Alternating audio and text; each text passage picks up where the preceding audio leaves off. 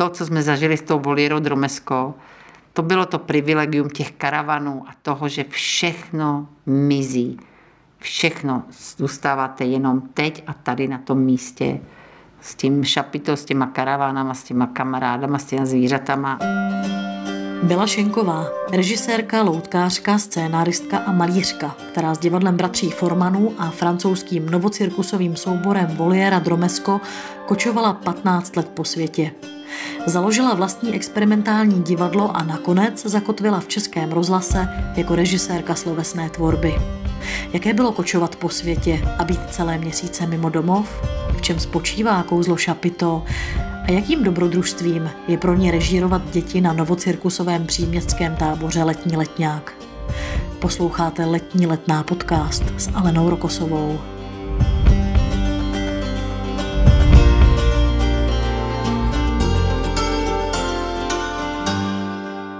Bylo máte ráda dobrodružství? No, čím jsem starší, tak mám ráda takový svoje jako jistoty, ale myslím, že jsem v životě díky svojí adrenalinové pováze toho zažila dost a bylo toho víc než za tři lidský životy. Protože vy jste mimo jiné skoro 20 let byla na cestách s divadlem a s novým cirkusem. Jaké tohle bylo dobrodružství? Já jsem dost často a opravdu nejednou přemýšlela nad tím slovem nový cirkus, jestli se tento pojem vztahuje i na to, co jsme zažili my.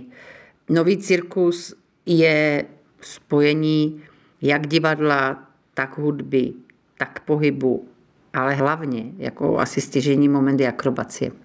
A to, co my jsme zažívali, tak je opravdu spojení všeho, co jsem jmenovala, ale ta akrobacie tam chybí. Takže je to asi nová forma divadla, která se hraje většinou v šapito anebo v různých alternativních prostorách na lodi nebo v takový obrovský dřevěný boudě, to byli francouzi, s kterými jsme jezdili.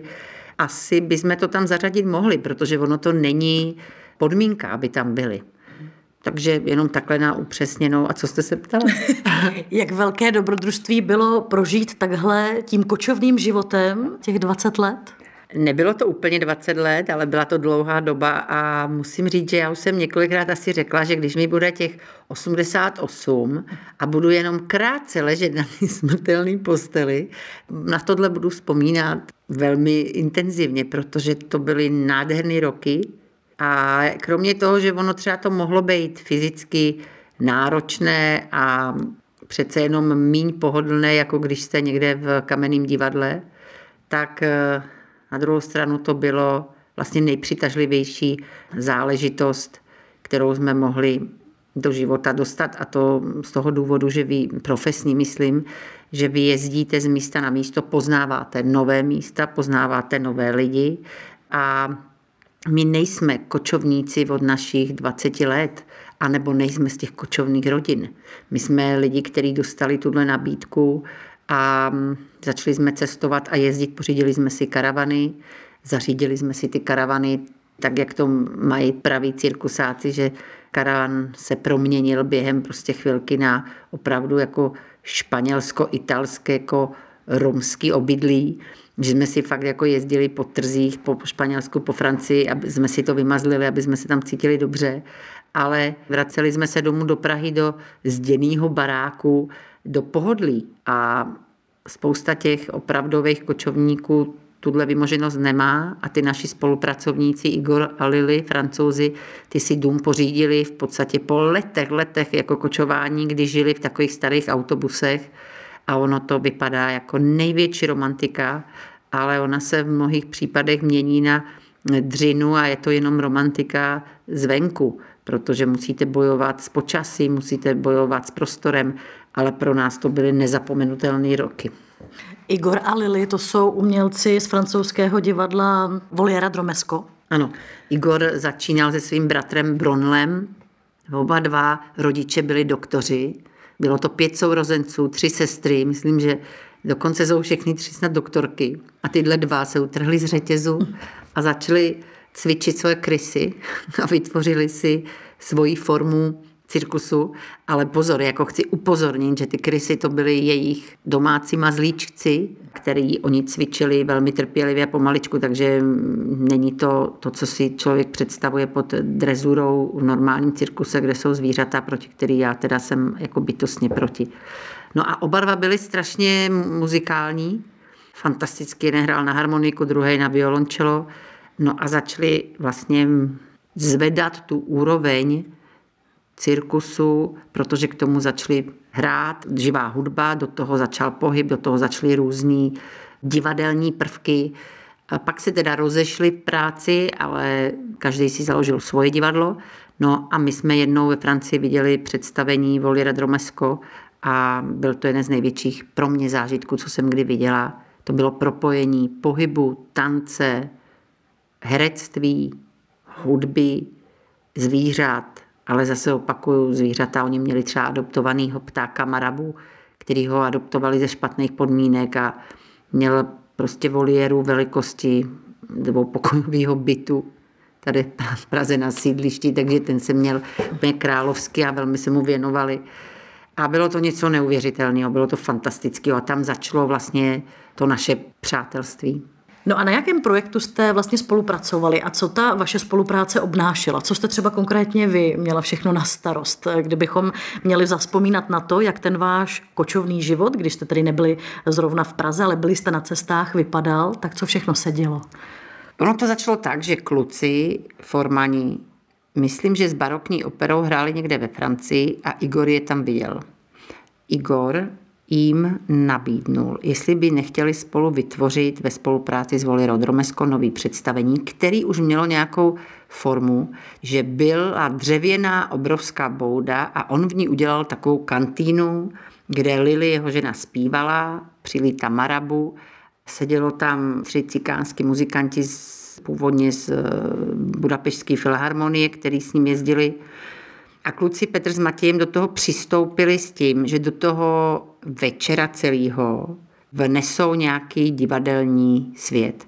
Vecpali do toho večeru různý divadelní, krátký skeče, některý vtipný, rychlý, některý snový, některý čas tam objevila obrovská marioneta, nebo ale opravdu jako vymazlený momenty, dokonce Igor do toho vnášel často i poezii, která souvisela s nějakýma jako jemu blízkýma životníma pocitama. A bylo to nádherný, nebo i zvířata, ale všechno to byly zase zvířata, opakuju, jako jejich, co spali psi v posteli v karavanu, anebo se ujal nějakých nutrí malinkých, co přišli o rodiče a měli je jako domácí mazlíčky a pak je tam nějak propašoval toho představení.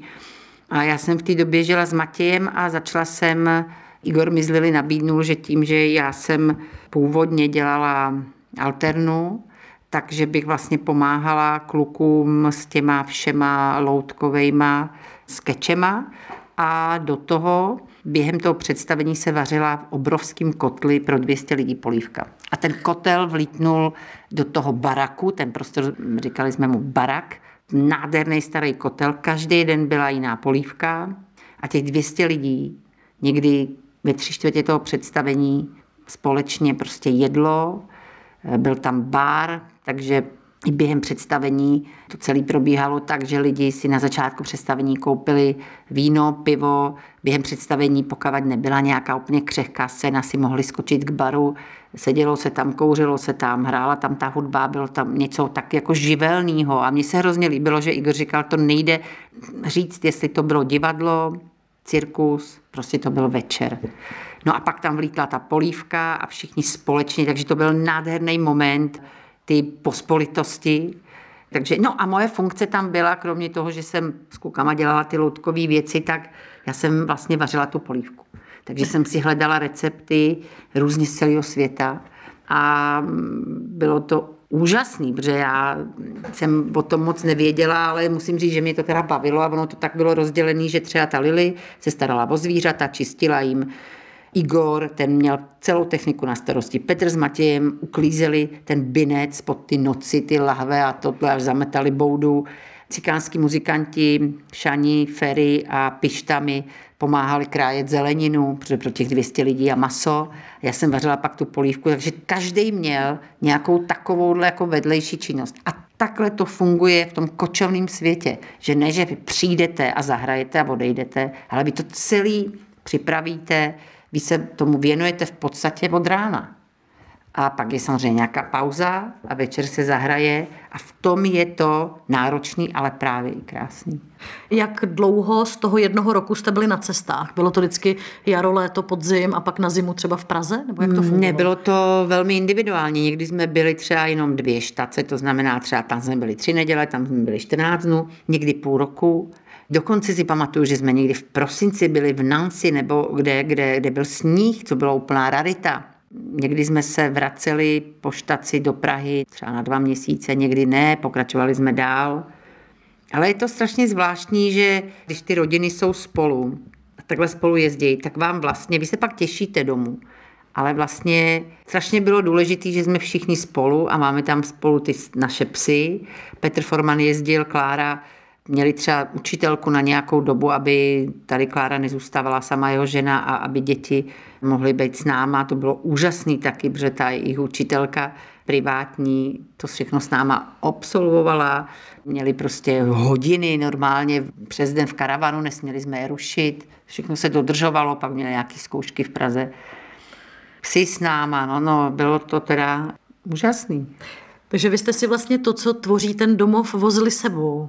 Určitě, určitě. Zůstával tady náš dům, ale jinak jsme my jsme měli v těch karavanech ten domov vytvořený, protože jsme to měli útulný, tam je koupelna, kuchyň, i ty hrnky jsme měli zařízený tak, aby to nebyly hrnky prostě z obchodu tady, ale aby to byly staré věci. Jsme to milovali a bylo nám tam strašně dobře i v tom smyslu, že ráno si sice každý nasnídal a pak běžel udělat tu svoji činnost, ale pak oběd jednou vařil Igor, jednou my, takže jsme je obědvali většinou jako spolu, jezdili za náma kamarádi, za Igorem z celé Francie, z Německa, vždycky někdo přifrčel třeba na motorce, nebo, takže my už jsme znali jejich kamarády, oni znali naše kamarády, bylo to prostě nádherný. To v Praze zažít je to mnohem větší dřina, protože vás tady rušejí všechny ty okolní věmy, telefony, počítače, tam jste zaměřený na tu svoji činnost a jste mnohem míň omezovaný tady tím vším. Takže máte na sebe víc času.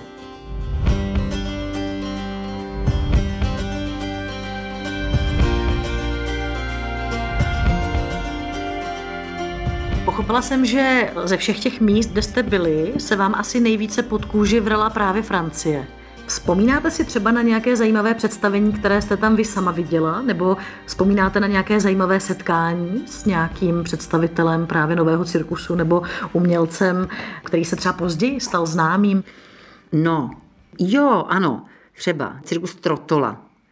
To byla partička lidí, který, kterými jsme se sešli a dodnes oni spolupracují a byli na letní letný, že jo, několikrát, co je fantastický cirkus a právě to je takový ten chytrý cirkus, bez ty vaty, který prostě vás baví anebo nutí přemýšlet od začátku do konce. Pak bylo divadlo Rado z Le Mans, ten François, který to vedl, to je zase velmi intelektuální, sociální témata vytvářej, ale nemá to nic společného s klasickou činohrou, je to něco neuchopitelného, velmi výtvarný, velmi intelektuální, nádherný představení a taky můžu říct, že vlastně teď jsme je dlouho neviděli, ale vznikly mezi náma přátelský velmi vztahy. Často hráli tam, kde my, anebo nás i navštěvovali. Pak ten Bronlo, bratr Igora, taky cirkusák, který pak vytvořil několik nádherných představení. Pak s náma třeba jezdili Švýcaři, Jean-Luc a Marie Cecil, to byli manželé, kteří měli takový sud, takový jako mini šapito dřevěný, a oni v něm provozovali malinkou restauraci na fondy. A postavili to vedle třeba toho našeho baraku. A lidi tam chodili na večeře, nebo jednoho dne se tam objevili manželé, kamarádi z minulosti Igora. A Igor řekl, hele, tak pojďte s náma jezdit a budete pít chleba. A oni prostě pekli domácí chleba. Mně to přijde neuvěřitelný, že tyhle ty lidi si řekli, pojďme zažít i my dobrodružství a vlastně celý svůj život jako odsunuli, že se k němu vrátí později, aby to zažili. No a stali se taky součástí třeba ty boudy. No. Prostě to jsou krásné příběhy takhle. Hmm. Když vás tak poslouchám, tak si říkám, jestli vám to někdy neschází. No, myslím, že jsou to dva roky těsně před koronou. Igor pořádal v Bretani, v Ren, kde oni žijou. Sešli se tam bohužel kromě kluků, který nemohli. Úplně všichni, ale asi 30 lidí, co nějakým způsobem měli co společného s Boudou. To bylo pro mě strašně silný, strašně silný setkání, jako musím přiznat. Druhá věc je, kdybych jako cestovala se svýma blízkýma, tak bych si to klidně s radostí zopakovala na nějakou dobu.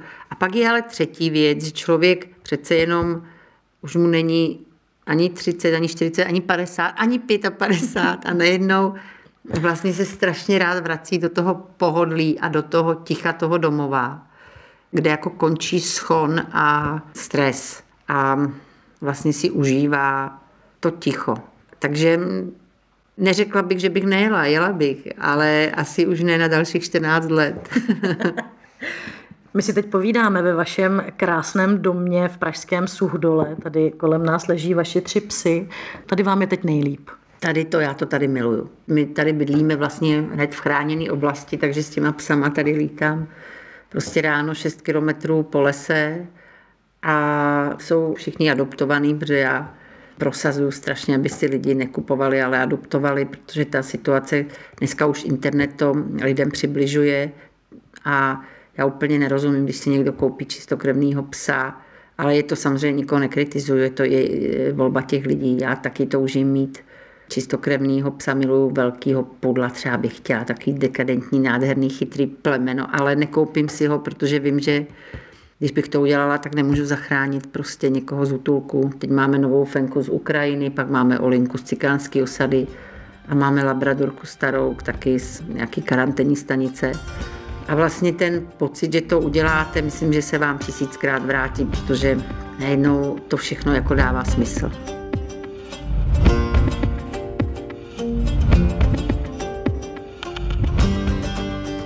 Vy jste v roce 99 zakládala experimentální divadlo Anpu, což v jazyce hindu znamená divoká kočka.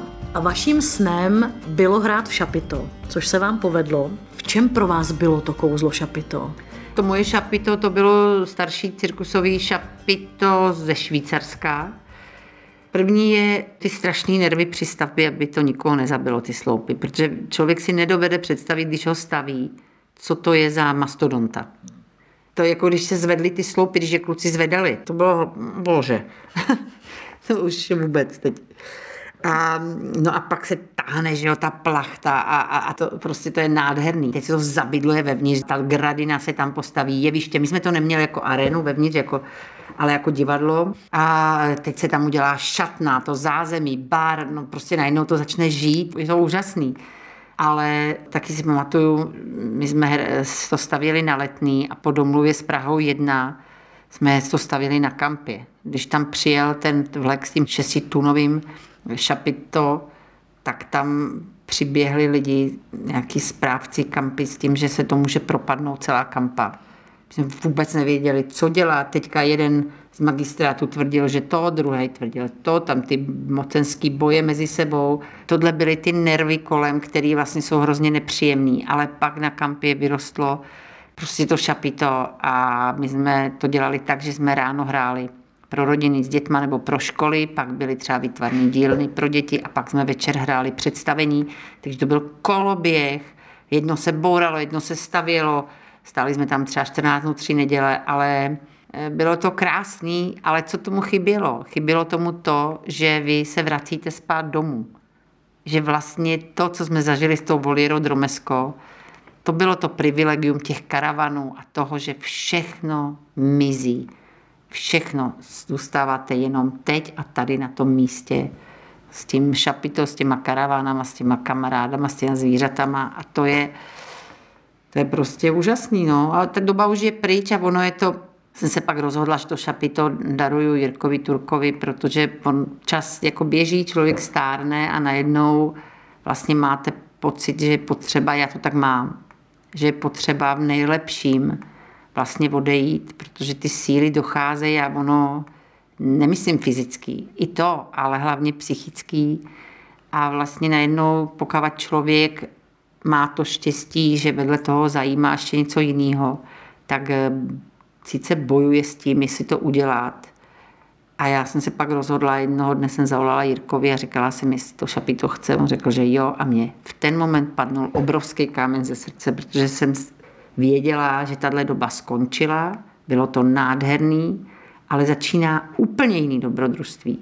Když jsme u letní letné, vy se každý rok zapojujete, režírujete děti, které se tam přihlásí na letní příměstský tábor, letní letňák se mu říká.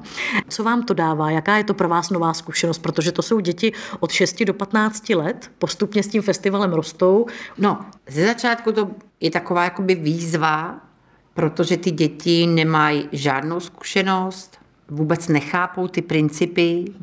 Někteří jsou třeba přirozeně talentovaný, jak herecky, tak pohybově a vlastně vnímají, vnímají nějakým způsobem podstatu toho divadla, ale někteří jsou opravdu jako nepolíbený i z rodin a vůbec nevědí, co je čeká. Takže teď najednou vy musíte pochopit a respektovat, že ne každý dítě bude ten talent, ale přitom je nesmíte Eh, v žádném případě diskriminovat za to. Musíte je zapojit do toho představení.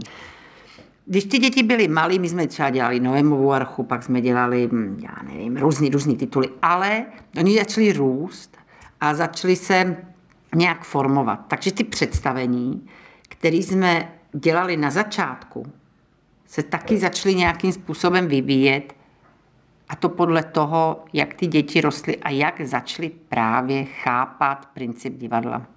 A už jich bylo tolik, že to nešlo, takže se přibalila další paní, která dělá tu druhou skupinu. No a teď došlo k tomu poslední rok, že eh, ty děti, které musí končit v 15 letech, projevili zájem, že skončit nechtějí. Přichází další nějaká slečna, která bude dělat představení s nima, takže to už budou dva tábory a mně zůstávají tyhle velký. A mě teda, co na tom nejvíc fascinuje, je, ale to vidím zpětně, ty představení, které vznikaly třeba já jsem psala ten scénář tady vždycky doma, něco se dělalo v rýmech, něco hledali jsme, aby i pochopili, jak pracovat s kulisama, s různýma symbolama, tak to jsme za poslední dva roky úplně zrušili, protože jsme třeba udělali kytici Karla Jaromíra Erbena. Ono se to hrozně těžko popisuje, ale my jsme šli jenom slovem a pohybem. Z toho vznikla 40 dětí na jevišti, v Čapito, představení se na konci vždycky poslední den zahraje rodičům. Máte 8 dní na to, abyste to naskoušeli. 8 dní po třech hodinách. Ten devátý den už to musí umět a už to jedou dokola a desátý den se hraje. Na tom jevišti stojí 40 dětí a vy vidíte tu neuvěřitelnou sílu, která z těch dětí jde. Nasvícený to je, jak kdyby to hráli profesionálové. Z těch dětí dostanete takovou emoci, že to prostě pro mě to je úplně něco fantastického to vidět. A ty děti třeba ze začátku bez nechápali, proč děláme takhle minimalistický projev, proč děláme tenhle experiment. A teď se jim to rozkrývá, oni to začínají chápat, začíná je to bavit, začínají nad tím přemýšlet. Takže to je podle mě to zadosti učinění taky. A loni jsme dělali třeba šťastného prince a taky jsme to udělali takovým principem vlastně úplně jiným, než doteď byli zvyklí. Teď strašně dojemný jsou ty malinký děti, který najednou vědí, že oni se nemůžou na tom jevišti smát. Oni nemůžou odejít z jeviště. Oni si nemůžou jít kousnout do rohlíku. Co na začátku vůbec, jak kde je Franta? Franta žere koblihu někde. Já jsem říkala, jak Franto, teď musíš být na jevišti. A se tam děli takovéhle věci. Ty děti najednou všechno, ta zkušenost z těch workshopů jim rozkrývá ten život toho, jak vzniká představení. No a tenhle rok budeme dělat Romea a Julii. Vymysleli jsme to tak, že uděláme čtyři kratoučky představení. tři mám už, jako tady píšu doma právě scénář, tři mám už před, čtvrtý, vůbec nevím, co bude, třeba budou jenom tři nakonec. Aby zase ty děti trošku pochopili, že jedno představení můžete udělat tisíci způsoby. A o tom je třeba i ten princip toho nového cirkusu, že každý to představení má jiný zákonitosti, něco jiného v něm dominuje. No a takhle se o těm dětem jakoby rozkrývá a to mě na tom strašně baví, že tenhle svět, i když nikdy z nich nebudou divadelníci nebo tanečníci nebo zpěváci, cokoliv, ale že vlastně to zažijou a můžou se svobodně rozhodnout a může jim to i pomoct, jestli to je to, co chtějí zkusit nebo ne. No a nakonec, i když to neskusej, tak jim zůstane podle mě hrozně silný zážitek z ty letní letní.